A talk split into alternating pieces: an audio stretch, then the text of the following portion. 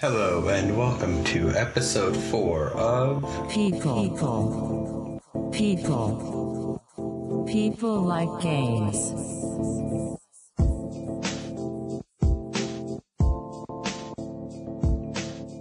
What's Up, What's Up? Uh, this is People Like Games, and I'm your host, Solo. Um, for those of you who are unfamiliar, um, we are a gaming and esports podcast. Uh, we're relatively new to the scene, this being our fourth episode and such. Um, but, you know, the show's slowly getting good. We've had some pretty good guests on so far. Uh, but as I was saying, being new, uh, I have to shamelessly plug uh, our social channels um, and our subscribing uh, early into the show. So if you happen to be on Twitter, uh, if that's your thing, at People Like Games, hit me up. Let's have a conversation. I'm relatively, you know, witty and I can banter, you know, back and forth here and there. I can meme now and then, but, you know, always depends on, uh, you know, if someone's going to mess with me or not, you know, be friendly. Um, but regardless, uh, we're also on the iTunes Store and Google Play. Uh, you know, hit the subscribe button if you like what you're hearing. And if you don't, hit the subscribe button anyway, because what did you expect me to say in that situation? Anyway, uh, if you're a returning listener, uh, I appreciate the ongoing support. Uh, and if you're a new listener, I'm going to have to give you an introduction to how the uh, show works around here. Um, in this first segment, I'm going to be going over a uh, a couple of stories that are both uh, important and interesting in the gaming industry uh, at the moment. Uh, then followed by an advertisement, which is not an advertisement because we don't have a sponsor. And if there happens to be a sponsor listening who is looking for something to sponsor, hit us up.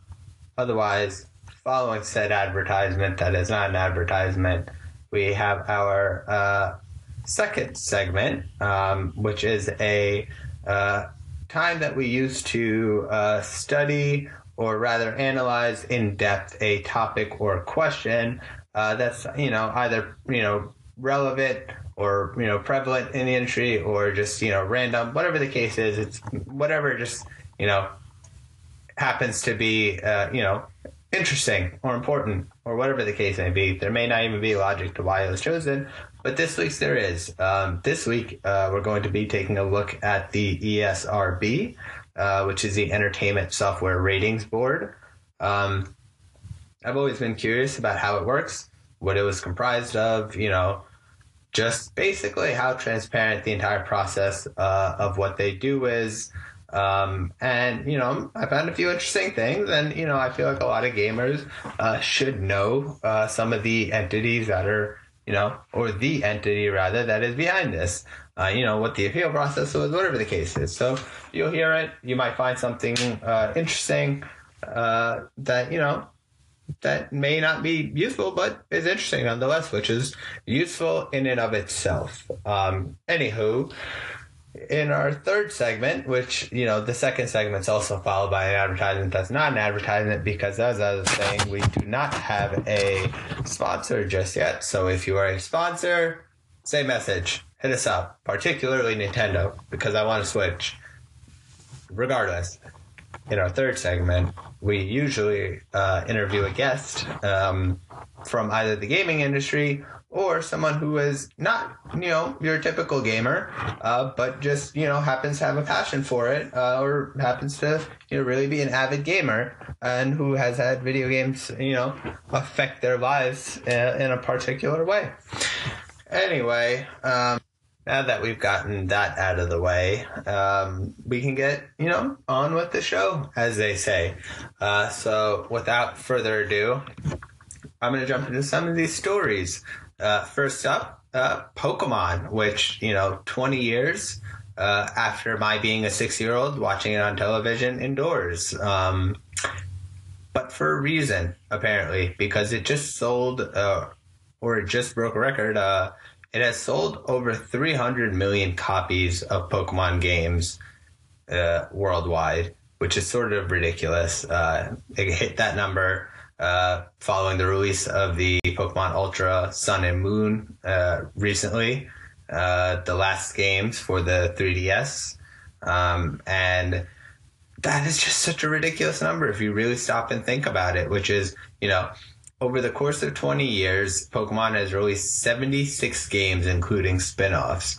Um, it's currently in the seventh generation, which is ridiculous because honestly, Pokemon sort of went south after Sapphire, but I would still love the concept of Pokemon, but like, I, you can't keep up with that many Pokemon. And I just had such a, you know, attachment to the original characters because, you know, that's what we grew, or that's, I guess, say we, I guess, that's what I grew up with. Um, because I guess I don't know the age demographic of my listeners because I don't do that sort of data analysis myself because I feel like I could, uh, you know, hit a wider market. But anyway, um, you know, the game went live in its initial version. Everyone knows the Pokemon story. Like, what am I going to really tell you? But I guess the only real story here is that it sold 300 million and there's a rumored game honestly pushed the Switch so far ahead of the uh, other consoles, which it's already on the path towards that it would be ridiculous. But that leads us to our next story, which is actually also Pokemon related, but sort of focused on a different realm uh, in that uh, it is the mobile version, Pokemon Go. Uh, recently, Pokemon Go had a global catch challenge where uh, if the community was able to catch 3 billion Pokemon, uh, the ultra rare Japan exclusive Farfetch'd would be released worldwide for 48 hours. Um, but even though I was saying that in a condescending tone, uh, the Pokemon Go community was able to catch 3 billion Pokemon after all in six days. That is ridiculous. I thought that Pokemon Go was, you know, far and away finished, but apparently it was not. Uh, it has legs. It has legs enough to be able to have 6 billion, uh, you know, or rather 3 billion Pokemon just over six days, which is just ridiculous number. But, you know, Pokemon goes for everlasting, or Pokemon, rather. Pokemon's forever, apparently. They just evolve and evolve and evolve, which I get the irony, but it also is a very interesting uh, sort of idea. Uh, anyway, on to our next story, which actually also happens to be anime related, but happens to be uh, based on a series that is a bit more contemporary. Um, Bandai Namco uh, has released or actually directed its uh, users to a website. Uh, the website, which led uh, people to a photo of a microwave, uh, and if the users clicked on the microwave, uh, a smoke puff would come out and a egg would roll out. for most people, that would mean nothing, but that is actually uh, rumored to be a teaser for a My Hero Academia game. Uh, the anime, which has, you know, really become huge and has sort of become the next sort of, uh, I guess, you know, Bleach or Naruto in that sort of realm, you know, barring, you know, a catastrophe. I've only seen the anime, I haven't read the manga, but apparently, you know, it gets pretty good there. Uh, but I'll get around to it. Anyway, uh, that is based off a reference in the show where uh, the hero All Might tells uh, Deku that you know for controlling his power, uh, he has to think about it uh, like an egg in a microwave to hold it just to the breaking point with, uh, or rather, hold it just to the breaking point. Um, it's interesting. It's funny. I hope they make a good game. Uh, if Dragon Ball Fighter Z is any indication of which way anime games are going, I'm optimistic, um, but you never know. Um, anyway, next story, uh, which is just a little funny one. Uh, for Mass Effect's 10th anniversary, uh, one of the animators, Jonathan Cooper, uh, actually shared a little funny detail on Twitter.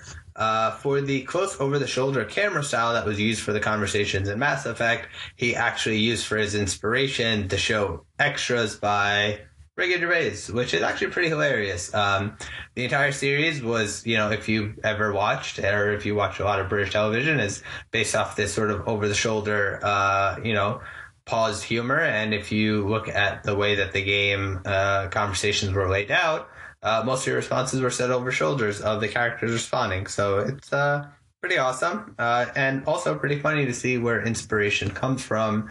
Um, someone says genius. He happened to just happen to be watching the extras. Um, funny how it goes. Um, and more, more, more contemporary news that doesn't happen to be based off 10 year anniversaries. Um, for Black Friday, um, the Nintendo Switch was the most purchased product online. Um, that's according to Adobe Digital, uh, which analyzed Black, uh, Black Friday spending. Uh, Adobe Digital tracked 55 million different products across 4,500 retail websites uh, and found it to be the number one most purchased. Uh, rounding out the top five, uh, Hatchamo, was it Hatchimals and Collectibles. Uh, then at three is PJ Masks, four is Chromecast, and five is Roku. Um, if that's any indication, there's only going to be one item at the top of every single holiday shopping list the Switch. Um, I really hope Nintendo can meet demand. Uh, they're not going to, but I hope I get my Switch before then. So you heard me earlier, Nintendo. Hit me up.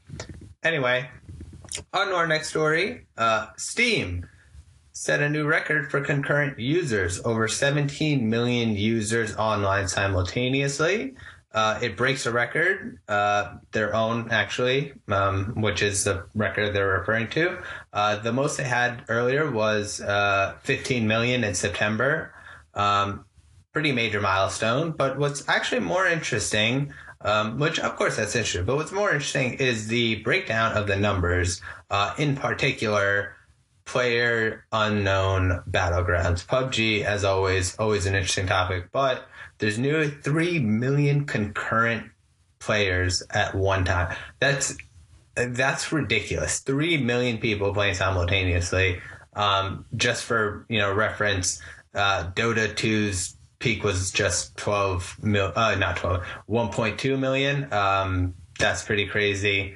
Uh, it's really going to be interesting to see how big uh, the PUBG community becomes after the game is released officially uh, in December, and as well as on consoles. Um, could be huge. Could be bigger than any game before it, which is funny and not really funny that these times call for a game like PUBG.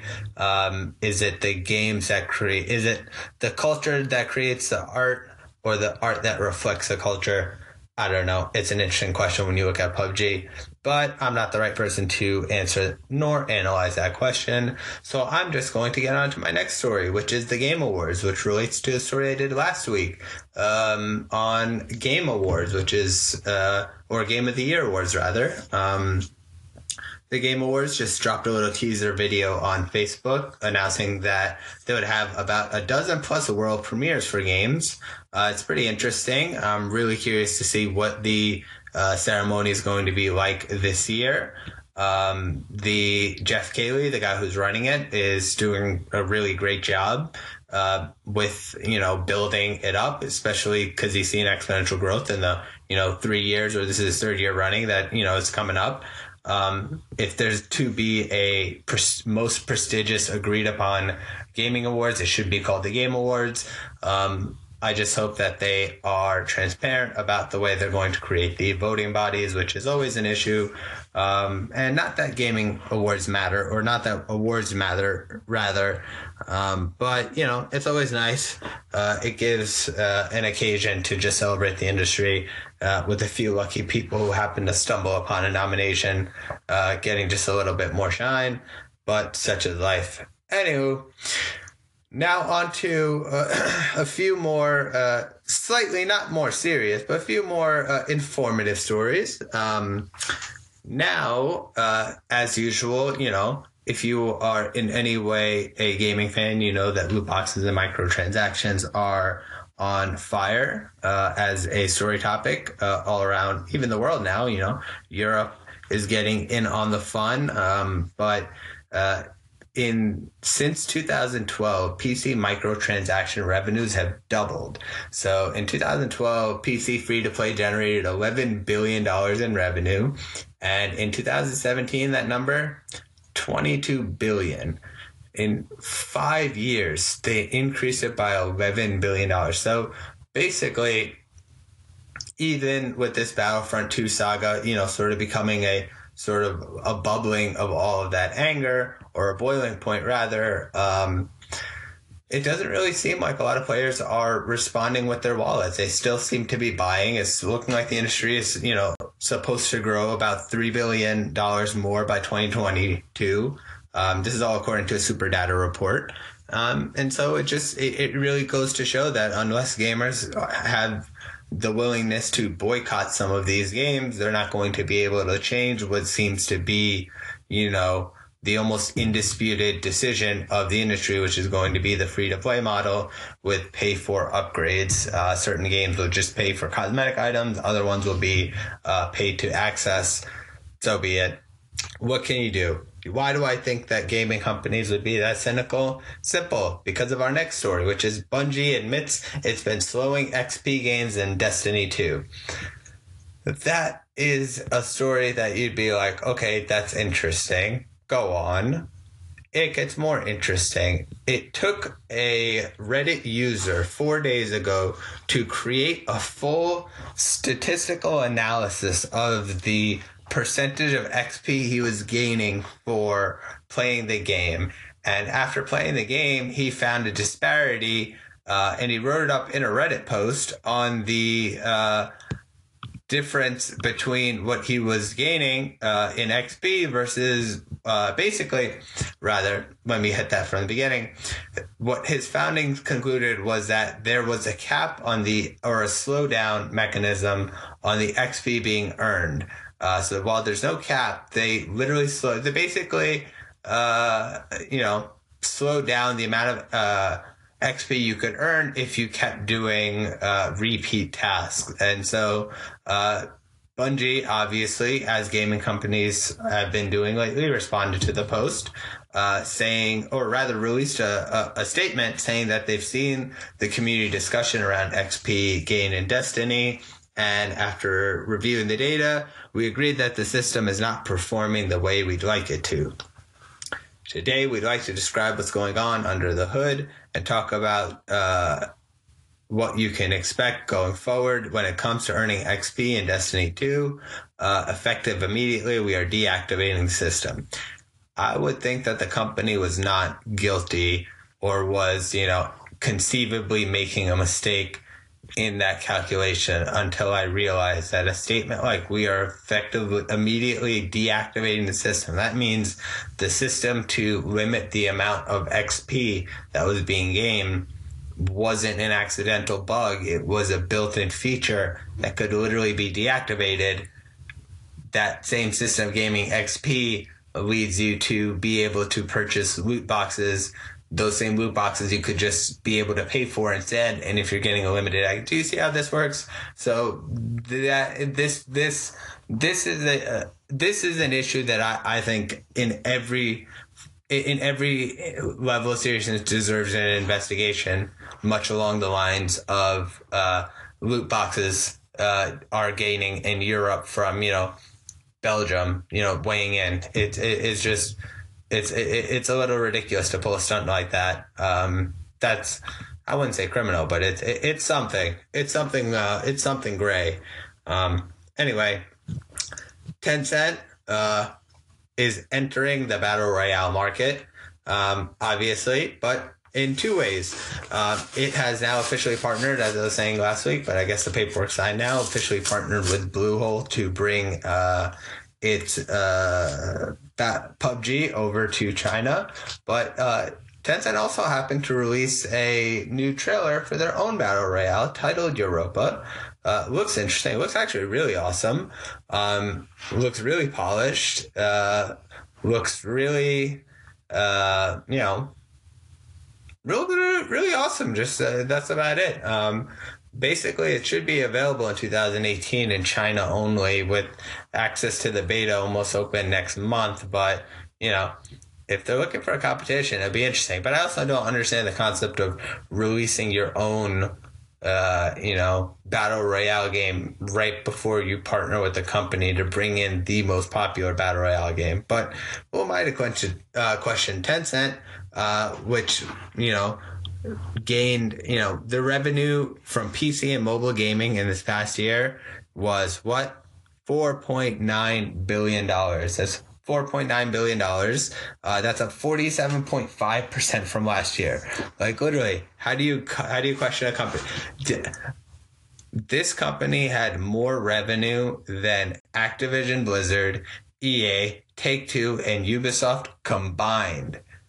Tencent's a monster. So if I think that Tencent, you know, choosing to release their own battle royale before they bring a battle royale in, that you know, at the simultaneously releasing two mobile versions of that, you know, battle royale game as well. I don't know. I could be wrong. Anyway, um, to get towards you know the end of these, we got about one more, um, you know, which is sort of a, a, a funny one. Epic Games, the creator of Fortnite, is suing a 14 year old for copyright infringement. Um, you heard that right. Uh, the 14 year old in question was using a hack that he found uh, and was putting up a YouTube video uh, that basically promoted uh, how to use the hack and how to install it. Uh, but, you know, for some reason, Epic Games decided to use that video as a reason to file a claim in North Carolina uh, that the uh, kid's use of uh, it's him and someone else, but their use of um, the cheating codes was a copyright infringement on their intended use. Uh, and by doing that, they were uh, liable. Uh, the kid's mother, for all intents and purposes, responded beautifully and interestingly uh, enough. Uh, she said that uh, Epic rely heavily uh, or the EULA agreement upon which Epic rely heavily require parental consent for minors to play the game, which she claimed she did not give. She also points out that Epic are claiming profit loss when the game is free to play and challenges this uh, challenges them to prove this with the P&L statement showing how her son's cheating affects their bottom line. Um, on top of that, she's saying that by naming their son in public, they violated Delaware state law, which means you can't publicly name a minor. Uh, basically, even though Epic, I guess, is trying to purge out cheaters, they bit off more they can chew uh, in this situation. Um, but you know, who's to say, you know, you know, they won't just drop it and just settle out of, uh, you know, court. But anyway, uh, that's just a little funny story. Uh, ironic, uh, Fortnite, you know, the, you know, co, what would you say? They borrowed PUBG's idea, and then they're suing other people for copyright infringement. I just want to say that's relatively ironic. But anyway, um, that's all for you know this portion. Um, now you know after the ad, uh, you know we'll be taking a look, as I said before, at the ESRB. I guess this is where an advertisement goes. And welcome back following that message from our sponsors, which was in no way just a random computer generated voice clip. Um, as I was saying in the first part of the show, this segment we're going to be focusing on the ESRB, which is the Entertainment Software Rating Board. Uh, but before I jump into that, I just want to say I had initially planned to title this segment the uh, Blue Shell in reference to the Super uh, Mario Kart 64 uh, item of the same name, where it sort of locks onto the first player, which you obviously know. But um, it sounded too cutesy or a little bit, you know, cheesy. So if you are listening, you're like, hey, that's a pretty cool name. Hit me up on Twitter. Remember at People Like Games, um, and then I will credit you for helping me institute it and uh, overcoming my doubt about it. But anyway, on to the ESRB. Um, the reason it sort of came to mind uh, to sort of just take a you know a brief analysis of it and just you know look at a few questions I had was because uh, a recent article you know came up that I saw about uh, the ESRB implementing new regulation for digital only games that are trying to release uh, hard copy versions. Uh, so there's two different application processes for those, one for the digital only and one for the physical releases. And uh, by creating a, a new regulation on that, uh, they are going to be hurting a lot of indie developers. So I was just curious, you know, what what is ESRB about? It's probably the most or one of the most important uh, bodies, uh, you know, in the entire industry. uh, and it, it, it's worth knowing about, uh, simply put. So, you know, a couple of the questions I had come up with, uh, you know, first being the obvious ones, which were what is it and what do they do? Which, granted, although it's obvious, I still think that, you know, there's always room for, you know, re, you know, learning, you know, basic information. Next up is what organizations or entity uh, is the ESRB comprised of, or you know who sits on the board, the parent organizations. Uh, next up, how do they go about the ratings process for games, both you know uh, digital only and physical hard copies. Uh, following that, is there an appeals process for games that are unhappy with their rankings? Uh, that is just more of a transparency question for me as someone who's a fan of politics uh, and, and a journalism major. I think it's just sort of, you know, always important to uh, focus on the level of transparency on these sort of governing bodies. Uh, and lastly, uh, the ways in which the ESRB is adapting to digital releases and mobile games, which you know I'll get into as well. So, you know, video games have been around since probably you know the late 70s but the esrb didn't come about until 1994 so basically uh, beforehand there was a few graphic games um, you know or violent games but there wasn't enough uh, you know graphical power for these games to really display any sort of uh, violence in a realistic way and or sexuality or sexual content rather. And so it wasn't until 1994, however, that the issue came about. So, uh, in the early 90s, um, as you know, Mortal Kombat was released, which was another factor to lead into this story because it's the 25th anniversary. So, Mortal Kombat um, and the game Night Trap uh, ended up being released within, uh, you know, a year of each other. And because of the responses by parents to the games, uh, the United States Congress, in particular two U.S. senators, uh, Democratic Senator Joe Lieberman of Connecticut and Herb Kohl of Wisconsin, led hearings on video game violence and corruption of society, quote unquote.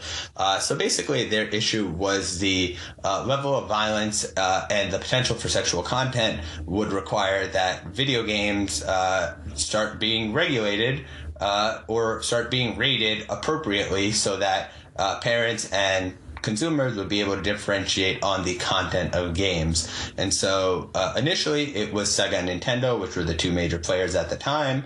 Uh, Sega had its own rating system, which called the which was called the video game rating council, um, and Nintendo had its own uh, in-house version of uh, you know editing. So you know when Mortal Kombat came out, for example, the uh, Nintendo Super NES decided to censor it and take away a lot of the blood, whereas the Sega version of the game ended up having everything in it: the blood, the gore, uh, the fatalities, etc., which actually ended up helping Mortal Kombat sell more copies on uh, the Sega. But it's interesting because Mortal Kombat did to video games much uh, the same as Indiana Jones and the Temple of Doom did to films. So before Indiana Jones and the Temple of Doom came out, um, there was no PG 13, but following the movie, which was too intense for kids but not violent enough for adults, they ended up uh, deciding upon the concept of the PG 13 rating. So, um, who do we have to thank for the ESRB? Mortal Kombat. Anyway, neither here nor there, and that information was thanks to Grantland, RIP, so one of the great websites of all time. But again, neither here nor there. So, as we were saying, um, once uh, Sega and Nintendo couldn't come together to create a advisory board, they ended up partnering with 3DO Company, which was creating their own age-based rating system, uh, the 3DO rating system, as well as the Recreational Software Advisory Council, which was formed for rating PC games, all got together, uh, and in February 1994, uh, after a threat by Senator Lieberman to propose the creation of a federal commission to regulate uh, and read and rate video games, the groups decided to come together and create the Interactive Digital Software Association in April of 1994. The goal was obviously to create a regulatory framework for assessing and rating video games. Um, the issue was uh, because there were two main competitors, they ended up um, taking that parent company and creating the entertainment software rating board inside of it. So it was officially announced to Congress on July 29th of 2000 uh, of, of 1994, um, and they initially proposed five base uh, age rating systems. One was early childhood, kids to adults, which was later renamed everyone, teen, mature, and adults only. Uh, and with each of these uh, ratings, there would be content descriptors that gave a, a little example of the content contained in the game. So now we have the development and the establishment of the ESRB. So the question then becomes, you know, what orgs or entities are they comprised of? So the uh, digital, or was it the Interactive Digital Software Association, which was formed uh, to create the enter, uh, which was formed to create the ESRB, actually changed its name in uh, 2003 to the Electronic Software Association, a company you might be familiar with if you happen to tune into E3 every year because they happen to organize and host it. Uh, and so, among between the initial uh, gamers, or rather the initial gaming companies uh, and advisory boards, uh, and now under the ESA, uh, a video game rating system had been created. So overall, I don't really have a lot of beef with the way the ESRB, you know, works. However, you know, there's not a lot of games that pop out, you know, to me other than Halo that was, you know, misrated uh, just because was, there was nothing mature about Halo. It would have been fine with teen. Uh, and eventually by Halo 5, they ended up getting that rating, which I also think had partial, you know, a lot to do with how much Microsoft had writing on the game following Bungie's exit after 4. But that conflict of interest will be forever unknown because you can't find information about it. Anyway, anyway, anyway, anyway. So now on to the ratings process. So that is a part of this whole concept that I find very interesting. So, um, for the games that are uh, rated, um, they're this is, such a weird concept. So ESRB ratings are based on the consensus of at least three specially trained raters who collectively deliberate about what rating should be assigned to the game. Uh, all ESRB raters are adults who have typically have experience with children, uh, whether through prior work experience, education, or parents as caregivers. Um, but specifically, they're not required to have advanced skills as video game players, um, and they often don't even have to play the game, um, which I think is is a little ridiculous uh, because you know their argument is that uh, they don't have to play the games that they rate for a variety of reasons. Uh, first, many games upwards of 50 hours. This is according to their website. 50 hours of gameplay, so requiring a minimum of three raters to play through each of the more than 1,000 games rated annually by the ESRB would be inefficient given the high degree of repetition in video games, which is fine. Um, but it also creates a question of if you're required to uh, apply you have to apply with uh, the in, the information that you have to apply with to get an ESRB rating is a uh, descriptor of uh, you know some of the content that would be in the game uh, or the most uh, extreme content in the game. Uh, from you know rating that are relevant to rating criteria such as violence, language, sexuality, gambling, alcohol, tobacco, etc. Um, that in includes a video that includes the worst elements of the game for the uh, raiders to be able to see and to make their decision, uh, even within the game's context, which is setting storyline objectives. Um, that again just seems ridiculous. That the ability for um, three people to create the definitive rating on what is an inherently subjective experience uh, is likely to create a lot of issues. They haven't been terrible thus far, so all in all, don't have a lot of you know qualms that I can specifically pick with them.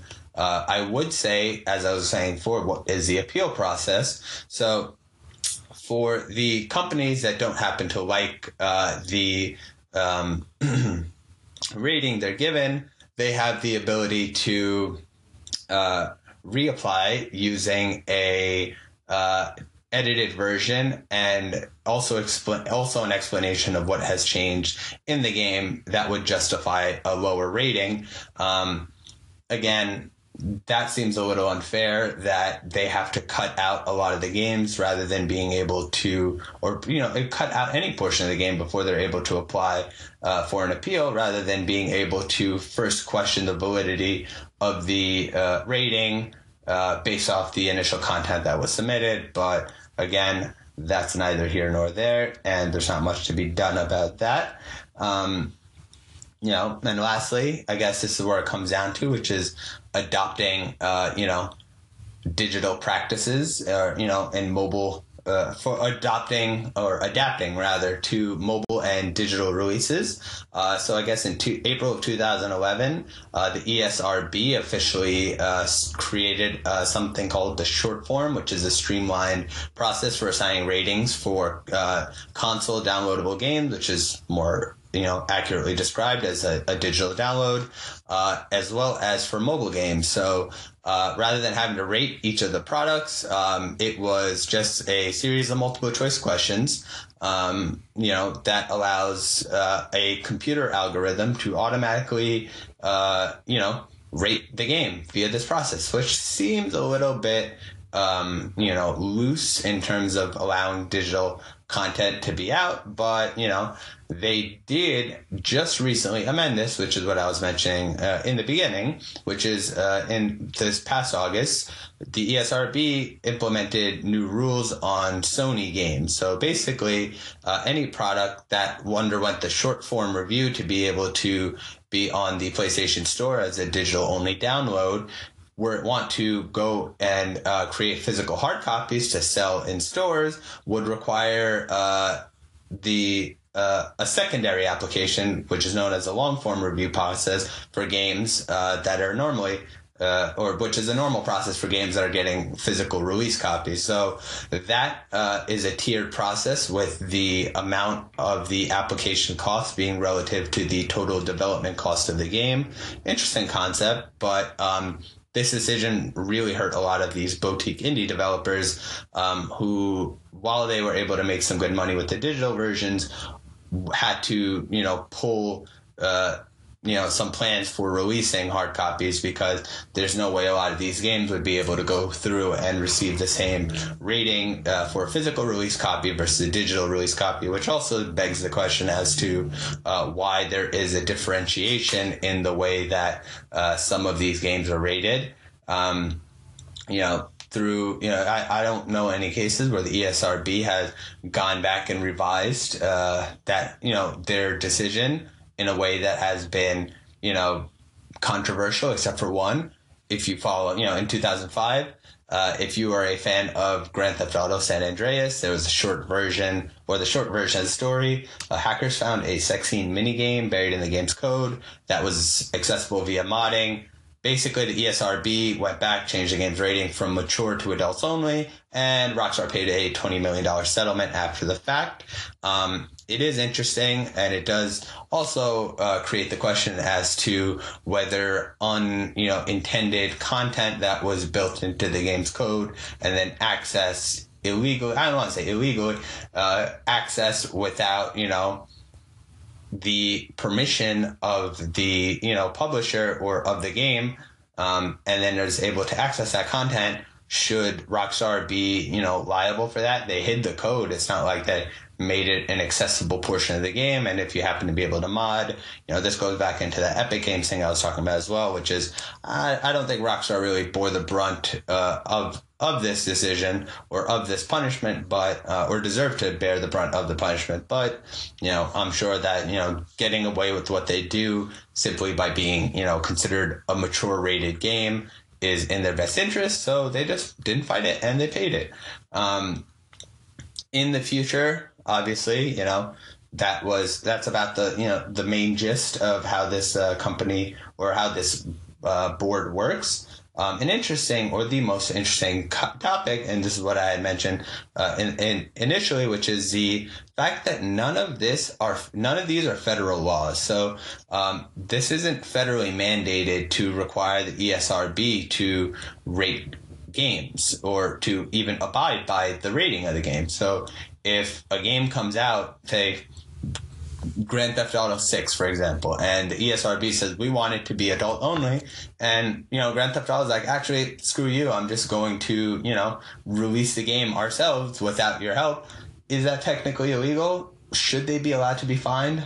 I want to say technically no, uh, because they have you know the ability to enforce these penalties. I'm going to assume that um, every single game that's released is uh, from a publisher that has signed uh, an agreement with the ESRB, but simultaneously, or I guess you have to have the ESRB nod of approval to be able to be console released. I still just don't get that if they said no and it's not, you know, federally mandated law, then what the actual legal recourse would be in this case. Um, you know, in terms of self-governing regulating bodies, uh, the you know ESRB has been pretty wonderful. Uh, it's not you know particularly corrupt. There's not a lot of situations that you know a lot of people you know get up in arms about.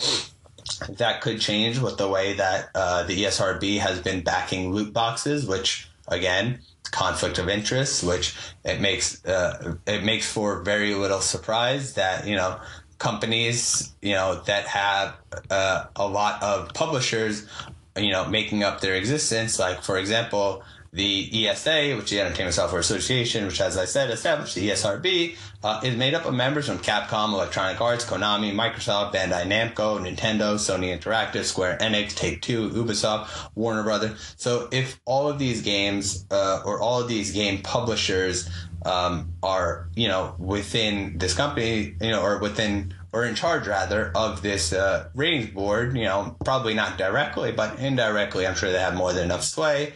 It would make sense that the ESRB would come out, you know, in support of loot boxes, or at least would come out with a qualified statement as to why they don't think it's gambling because you know they have their own interests to look out for, which is the interest of the industry, which is the interest of the publishers. Um, you know, not really the gamers. You guys just happen to be a uh, you know piece of the pie. But anyway, um, not very interesting, I guess, to most people. But you know, I thought it was worth looking at. Um, you know, worth asking a few questions. Um, hopefully, for next week, we'll have a little bit more of a in-depth look at some of these things uh, or you know if you're like hey i sort of prefer the ability to just sort of listen in a relaxed way to you know a brief analysis of a topic you know let me know. Again you know this is open. The form is changing on the show. Uh, this wouldn't you know or this won't rather be the last uh, iteration of what this segment may become. But you know if you like it let me know. And if you don't also let me know because you know uh, you know, crit- criticism is sometimes necessary for growth, and you know, sometimes you know, compliments are necessary for uh, endurance. Anyway, um, coming up, uh, we have a interview with uh, Scott Knauers, who is the CEO of Waypoint Media. Uh, which is a data analytics company focused on esports. Um, we have a pretty interesting conversation uh, on the importance of data in gaming uh, or data in the uh, esports industry. So, uh, you know, coming up right after this message, uh, we'll get right to it. I guess this is where a second advertisement goes. Yep, absolutely. Uh, can you hear me all right?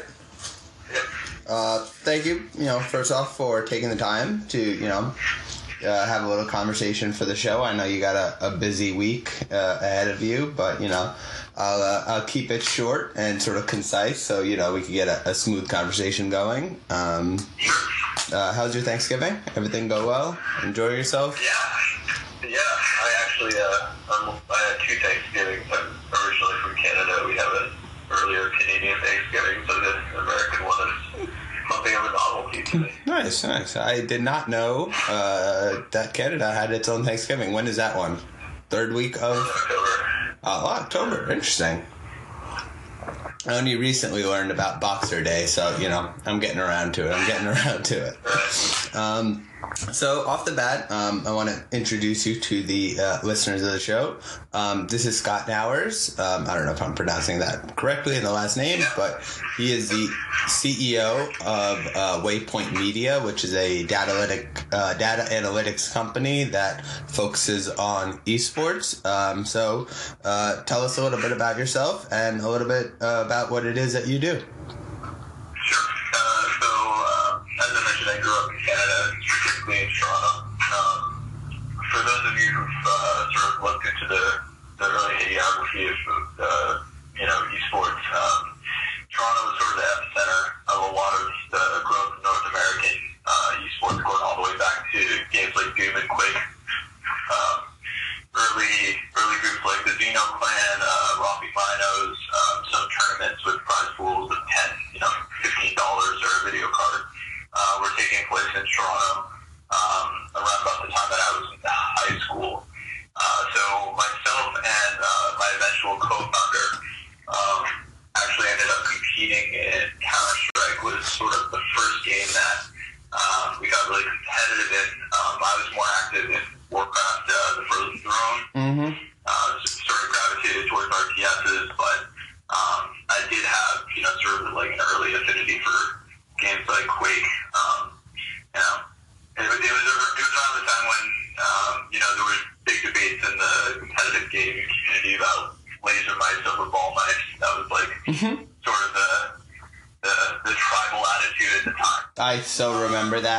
never ball because it always got stuck.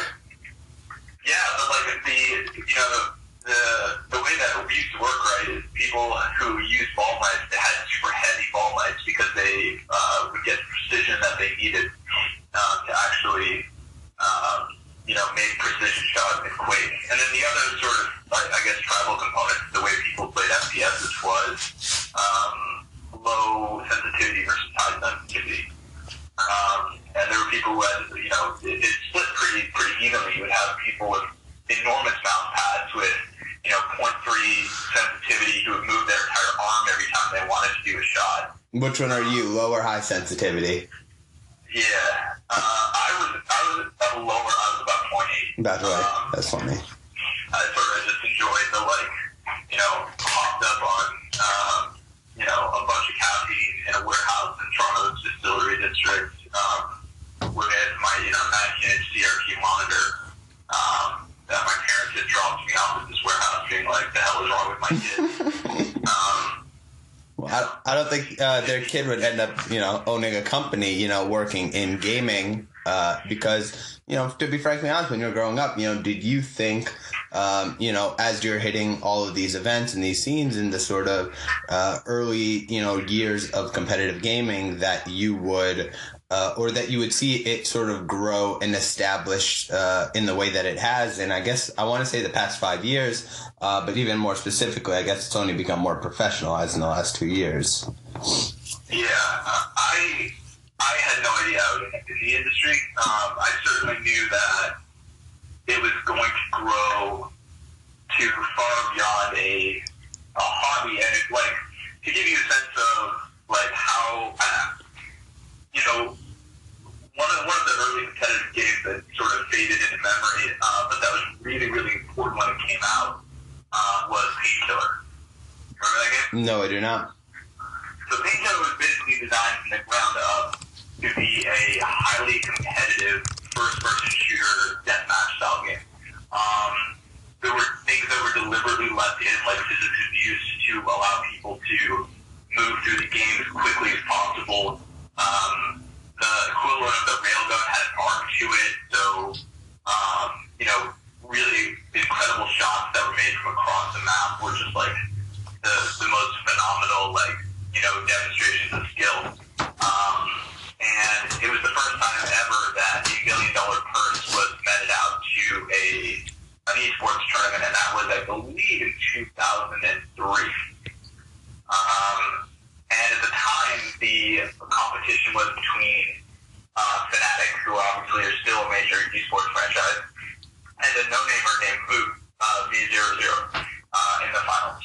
And there are a couple videos still floating around for this uh, for this one-on-one, but this guy was like the Bobby Fischer of first-person shooters. He just kind of came out of nowhere uh, with no uh, team affiliation, and ended up winning and ghosted from the scene. Oh wow, Um, yeah, they gotta make a documentary on this guy. You ever see Searching for Shit? there's there's so many great stories that came out of the early like freewheeling days of esports. But I think a key thing to remember when we just in the context of the current um, growth of esports is that you know as as as long as you know well as long as it is a very relative statement. Um, but you know in the in the mid and early 2000s, people were had worldwide tournaments, right? World Cyber Games was happening um, million dollar purses were happening. Like, esports has a long history and, and of professionalism in the in the sense of the amount of money that was being paid out and the sort of veneer of like we have franchises and organizations that hold all of this together. I guess in, in terms of professionalization, what I mean is the entry of big money and professional sports franchises because I'll be yeah. frankly honest, which is going to be the next question I'm going to pivot to, which is, um, you know, if you've already seen that, you know, there was you know, a, a professionalization underlying, you know, the pro amateur gaming scene early, in its early years, um, and, you know, now it's moving into this uh, next phase.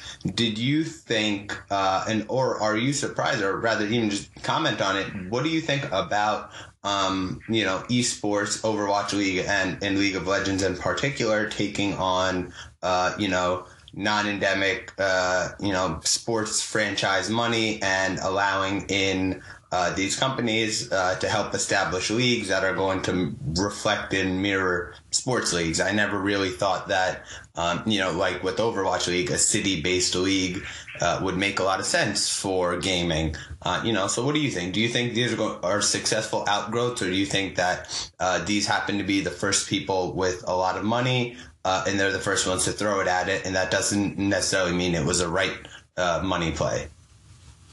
Um, so I didn't know growing up. Cause, like I, when I did graduate from college, I started. I actually uh, my first business uh, that I ran through college was a fashion company. I started to get a sense of uh, a couple things that um, I didn't know before. One was the intermingling of things like street uh, culture with video games. Mm-hmm. Um, they're very, very, very intertwined, um, and the there's sort of a broader cultural shift that is in many ways fueling the economics of the investment of, of outside money that's beyond just like this is an innovative opportunity and that's the fleeing of uh, young people, particularly millennials, um, away from traditional distribution uh, channels, uh, particularly linear television. Okay. And that's really that's really an economic component that needs to be understood to really think about the broader context of you know these teams' involvement. Um, so they're trying to understand the nature of consumption among this generation, uh, or uh, among this age group, rather.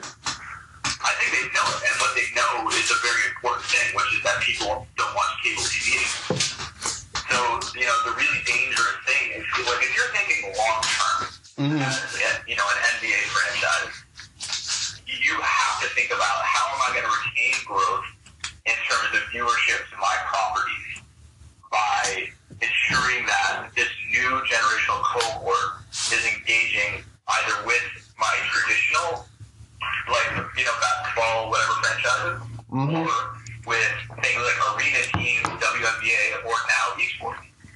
So in many ways, the you can view the, the, the creation of a lot of these new leagues and the investment of certain elements of the money when it comes to traditional sports franchises as how do we continue to capture new generations of viewers into the sphere of our uh, you know audience that we can monetize. I think yes, that makes a lot of sense, which is actually very interesting. Is going to segue into what you guys do over at Waypoint, but um, beginning, um, that's a, actually a very very interesting point because um, I've also thought about that, which is the uh, increased viewership in the NBA um, over the past couple of years, and its sort of expansive growth sort of mirrors, um, you know, the way that esports is growing. And I think it's funny that it's not the NFL or the MLB that is going into or that is putting major money into these. You know, not mentioning, uh, you know, MLB BAMTech, which is just a different story, but. Um, in terms of actually putting money up for teams and leagues, uh, it's usually so far has been, uh, you know, international football, which we're just going to call soccer, um, for you know American audiences and basketball, um, and then seeing how that you know, uh, like you said with fashion, crosses over with uh, streetwear um, and the way that that also segments with a youth culture, um, it does make a lot of sense that they see a way to you know put their brand imprint on these things. So then you know because you know like you were just saying, uh, television or you know viewers no longer watch television in this sort of uh, you know precise, you know, measurable way. You know, when you start getting into esports, and now this is what your company does, you know, you guys work in data, you know, what is some of the data that goes into esports? Um, you know, from the viewing to the audience, is it game time you're measuring? Is it, you know, so if I'm watching television, you're usually just looking to see that, hey, you got X amount of viewers and X breakdown of demographics, and they're going to sell that to whoever's, you know, willing to buy an ad in a time slot. So with the, you know, information you're measuring, you know what what what's the goal of that information? How can it be used? You know how can it be monetized? Like what is uh, the value uh, of that information? Especially in light of television you know sort of breaking down as a main uh, viewing segment. Yeah um, so I, I, would caveat what we do um, with you know there's a lot of different um, important measurements of how you can gauge the, the success of both esports and gaming overall. Um, and most major analysts in the space, and I think like the earliest were uh, a lot of the editorial staff at GamesIndustry.biz, um, tried Great website. actually, yeah, they, they tried, their, uh, their editor actually published the fact that um, game studios really don't expose this information, right? Same way Netflix doesn't expose viewership Mm-hmm. What we do know, what we do know is that gaming is the biggest entertainment medium on earth. Yes, that I agree with. So, so that's a cool fact. But like, how do you unpack that? And how do you actually tie like the monstrous viewership associated with game like League of Legends with its actual level of monetization? Um, because Tencent is also sort of opaque about it. Mm-hmm. Um, Agreed. and what we do as a business is we try to focus specifically on how viewers on major uh, consumption platforms, and for the purposes of esports and gaming, you really need to focus almost exclusively on Twitch and YouTube gaming. Mm-hmm. Um, YouTube gaming being the sort of like, uh, you know, very aggressive new entrant into the space um, against Twitch's just, you know, significant dominance. Omnipotence in the yeah. Yeah. Do you see Facebook competing?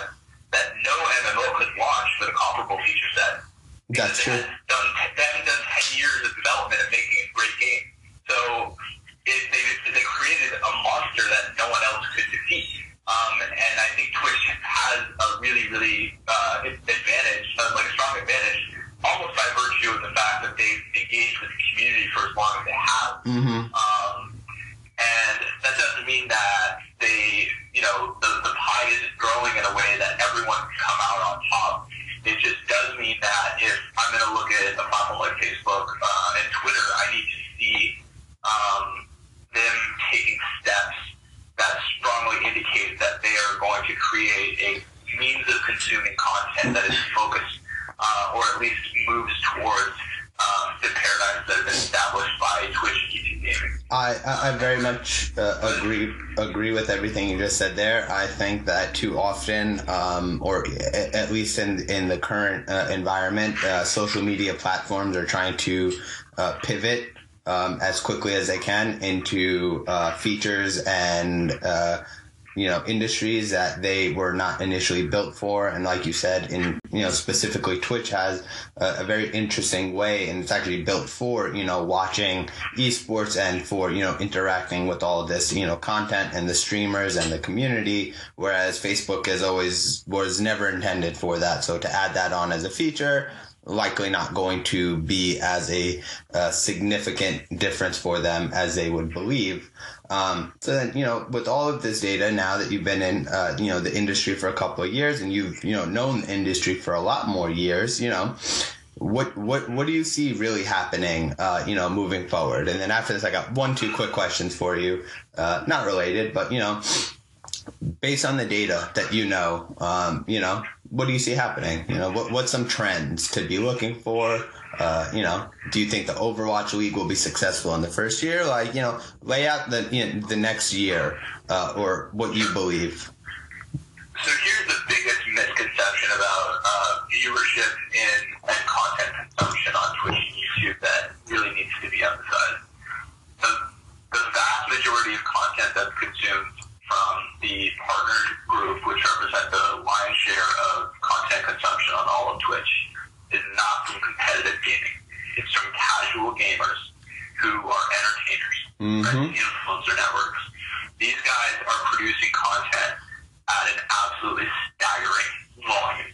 Um, there's no question that when Dota TI is out, that they're going to get viewership that far exceeds what you would see someone like, you know, Summit1G get. Mm-hmm. Although sometimes he does actually eclipse them. Um, Someone like Doctor Disrespect is the future. Yeah, well, it's not that there's a future so much as you just like, if I'm thinking about, you know, as an advertiser or just someone who's interested in, in the numbers, um, purely from uh, what the, the commonly accepted metric is the viewer hour, which is hours stream times the uh, concurrence at the time, right? So you're Mhm. looking at what is the volume of content consumption. Mm-hmm. The vast majority of content consumption on both Twitch and YouTube is happening for people who are playing games casually, who are great entertainers. And that's what makes up the bulk of uh, online viewership. And, you know, there's a lot of emphasis because people will say, oh, look, check it out. Like, this, you know, ESL has taken over the Barclays Center. That's amazing. And it is amazing. I've been to those events. They're crazy, right? Like, Mhm. League of Legends has taken over the Staples Center. Like, those events are, are incredible and they draw a lot of viewership, but what they can do is inadvertently draw people to the idea that esports is the only part of gaming content consumption that deserves any emphasis, and I simply do not believe that's true because the data does not indicate that. Um, PUBG is a phenomenon, is probably the strongest example of how casual gaming consumption can rocket to the top of Twitch and, you know, dominate viewership for as much and as long as it does. Um, just because the game is fun and the people who play it are fun. You know? Like, Absolutely. there's the the uh the, the, the metric for success is um is you know somewhat ineffable, but it ultimately comes down to a basic uh, question of like is your game fun to play? Is Yeah. it fun to watch? I agree. Um, so that's point number one is um, you, you can't look at the, the viewership uh, trends on Twitch and YouTube gaming without seriously taking into consideration uh, the influencer networks that are present uh, on those platforms because frankly it'll just you'll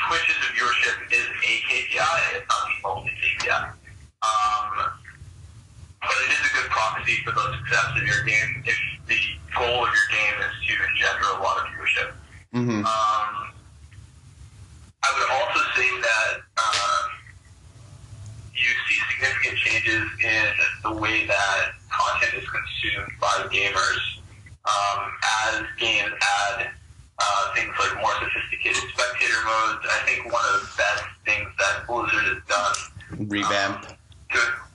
Yeah, the new patch that they released where they added a sophisticated spectator mode, uh, an integrated bracket system, um, things that the community has said, like, you know, we, we need this to grow organic viewership uh, on Twitch. It's very true. Major platforms, and they responded to it. Like, it, was a, it was a great decision on their part, and I applaud them for it. Absolutely, because you know I, I thought about that much in you know when I watch a League of Legends, where one of the biggest things is with the sport, depending on the speed of the action. If you're commentating or if you're a viewer and you're not familiar with the product, um, you're not going to understand what's happening in League of Legends. It's just impossible, just too much going on at once. But uh, I, I thought the same would have happened with Overwatch, you know, being a big fan of the game, but, you know, catching the Overwatch, uh, you know, World Cup at, you know, BlizzCon, I realized that with the new spectator mode that, you know, it, it was pretty, you know, pretty easy to follow all along. I think it really, as you're saying, you know, deserves a lot of applause, uh, really help them. Um, and it's something that, you know, I hope, uh, you know, PUBG will take note of as it's trying to, you know, pivot into the, uh, you know, esports world as well. Um, because of course they have the viewership numbers, but I still, you know, there's certain games, uh, that I'm never sure about. Um, but you never know. So here, I'm going to finish you up with three quick questions. Four, actually. Um, if I can remember the fourth one. Um, but favorite game or top three games. Personal favorites, not even objective best. Uh, the Last of Us. Nice. Um, I definitely say, yeah, the Last of Us is up there. Um, I'm right now. I'm in the in the in the thralls of Persona, so like maybe a little heavy on RPGs. Interesting. Is it good? Persona Five, Yeah. no, it's a masterpiece. Interesting, because I saw I saw it get nominated for a few places. wasn't sure because I'm not a PS player. Um, and the last game, Um, I would say the Mass Effect series, uh, and some maybe controversially, uh, Mass Effect Three. Nice. Because I'm a sucker for. Well, I'm a sucker for like I, I really like Bioware's work. Mhm. Um, and I think a lot of the things that make a game great um, ultimately uh, come down to uh, mechan- the mechanics, the combat mechanics. I would agree as a fan of Bioshock. Um, and the, the the great thing that I saw with uh, Mass Effect um, was people were breaking out beyond the talent tree that sort of explicitly dictated your playstyle Mm-hmm. um, by changing the weight mechanics of the gun of guns and you know composition of weapons that they would carry, and you'd end up with like you know vanguards that would be you know really heavy on biotics, or you'd end up with um, you know infiltrators that would use shotguns. Like whenever a game starts to grow beyond the confines of the the, the scope of what its designers intend, I view that as a measure of success of the design of the game. That's actually a beautiful way to put it. That's my that's my hipster interpretation of every game that I play. I, I, I, would, I, would, I would 100% agree with that. It, it, it sort of um, it, it becomes its own sandbox um, without the developers having realized they gave it the capability to be so, um, which is always amazing to see. Um, favorite console? So, like esports. I, Yeah. Yeah, I, I would agree with that. I would totally agree with that. And um, you know, moving forward, hopefully they they capitalize on it. I'm I'm just slightly worried that the uh, big influx of money is going to uh, hurt it slightly because the people who are putting the money in are going to expect those returns uh, at a rate that could potentially be quicker than what um, is viable, and there could be a bubble, but that is another story for another day. Um, favorite console? Oof. Um, It's the Xbox for me. I got to be a Halo guy, so you know. The Xbox was pretty incredible. Um, I, I, I can't believe I'm spacing on this, but uh, there was a with the first network-enabled console. Sega Saturn or Dreamcast? It wasn't. Uh, it wasn't a Saturn. I think it was the Dreamcast. Yeah, it was the Dreamcast. Yeah. So the Dreamcast, I think, was like one of those classic, you know, way ahead of its time. People were like looking at the Ethernet jack, being like, "What?" Yep, a hundred percent. One of my favorite games of all time was released on there. Marvel vs. Capcom 2. Uh, there you go. Are you? That's your your jam. Um, yes and no. I played Marvel vs. Capcom 2. I didn't like 3. I don't like Infinite. Um, I'm excited about Dragon Ball Fighter Z. I like 2D fighters. Um, they just seem more interesting. They have better mechanics. Um, I'm hoping that, you know, I don't like Injustice. I don't like the Mortal Kombat games. I feel like those 3D fighters are a bit simplistic uh, in terms of their movement versus the arcade style fighting in 2D games, which I just enjoy more. Like, like Guilty Gear Double X. That was of. I put hours and hours in Guilty Gear. Yep, I'm a button masher. Was. Yeah, that game was so fun. So fun. Like that. Yeah, and like King of Fighters. Like I love the Thai anime for King of Fighters too. Exactly. It was just. It was, it was just like a series of trailers for what was going to be the King of Fighters anime, and then like every single one was just a badass, like ridiculous scene where Iori would just crush a bunch of people. um, and I was like, wow, this anime is going to be great, and it never came out. Of It was, course. it was so frustrating. Of course. So it, I used to think, I was just thinking about that the other day. I was like, remember when they used to release video games um, whenever uh, a movie was coming out? They don't do video game tie ins with films anymore. Um, because they probably don't have rental revenue coming in from their local blockbuster, which is also another conversation to be had for another day. Um, That, that, that conversation always is going to start with the Chronicles of Riddick. oh, absolutely. That's an absolute truth. That was a watershed moment in video games. That deserves its own, its own one for sure. Hundred percent. And then lastly, one question I'm very curious about. You may not have the time. You could just do a quick one minute answer on this. Why did CS:GO become big and not Halo Um, in competitive scenes?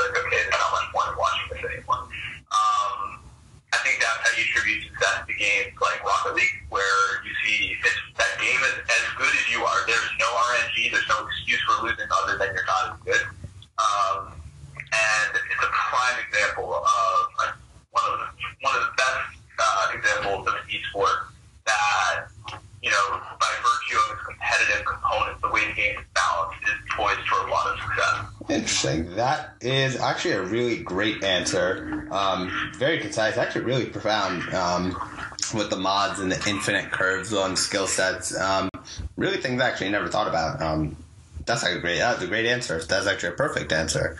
Um, all right. Well, shit. Uh, you know, I've already taken 30 minutes of your time. Um, appreciate you coming on the show again. Uh, this was a great conversation, um, and I'll uh, I'll be sure to send you over the episode once we uh, we have it up on air. Great. Thanks All much. Thanks again, Scott. Have a good one.